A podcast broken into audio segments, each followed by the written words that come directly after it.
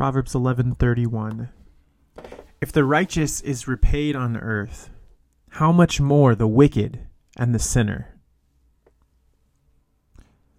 Before we move on into uh, just unpacking this proverb, just to kind of where we headed next in the podcast, we're going to return to the book of Colossians and finish out the book of Colossians, which is season number two of the podcast. And so I'm excited to uh, jump into chapter four of Colossians and unpack the rest of that chapter. And then after Colossians, he- begin uh, the book of Haggai. So another another uh, minor prophet, one of the twelve. We've done Jonah, and so we can do Haggai. And so uh, that's where we're headed next. If you'd like to support the podcast or support the ministry I do with Training Leaders International, doing global theological education around the world, you can go ahead and just go to joshbremerman.com slash give, and we'd really appreciate any of those gifts. Uh, a one-time gift on top of what you're doing, or uh, just Uh, a, a monthly gift to hop on board the team if you have not yet. We'd really appreciate that. So thanks, everybody. This proverb, uh, the way that it functions is a, it's a synonymous, but it's kind of affirmative. So uh, the first half is true. He's taking this at, for granted.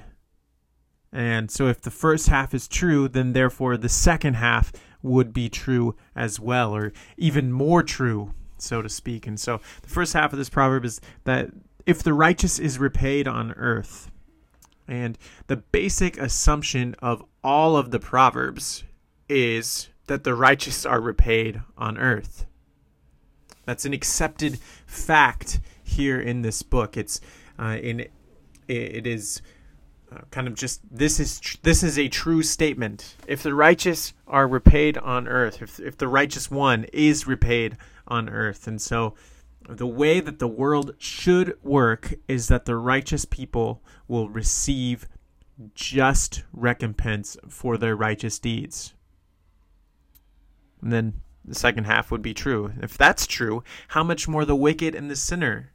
God is a just God, so he is just in rewarding the righteous, and therefore he would be just in rewarding the wicked. This is uh, one of the reasons why Solomon struggles so much in the book of Ecclesiastes. He believes this proverb to be true, and therefore he has a hard time in Ecclesiastes chapter three with injustice in the place of justice. He says in Ecclesiastes three sixteen, I saw something else on earth. In the place of justice, there was wickedness. And in the place of fairness, there was wickedness.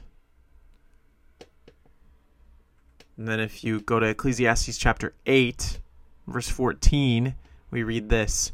Here is another enigma that occurs on earth. Sometimes there are righteous people who get what the wicked deserve.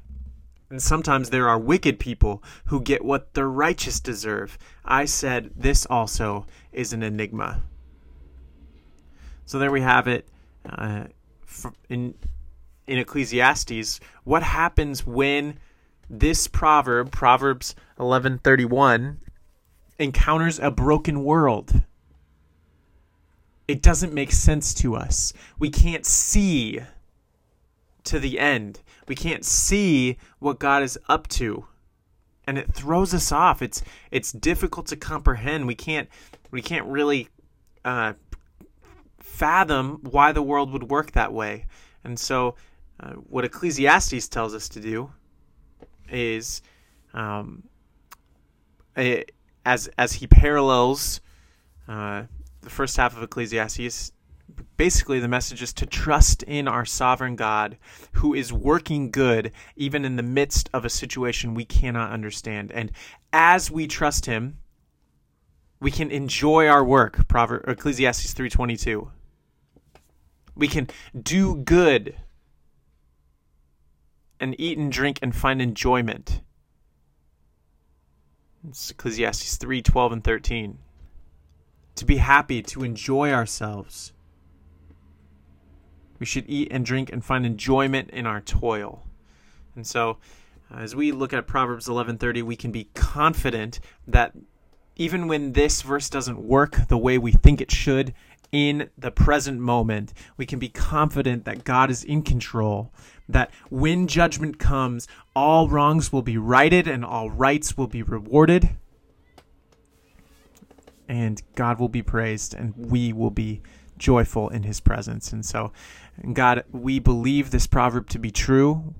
We ask that you would make it true, that your will would be done here and now on this earth. But God, we also trust that if it is your will, you would bring about this proverb in eternity, that the righteous will be repaid and the wicked will also be judged. And so, God, we trust you. We ask that you would help us to enjoy life, even when it doesn't make sense to us. It's in Christ's name I ask this. Amen. And that's Proverbs eleven thirty-one.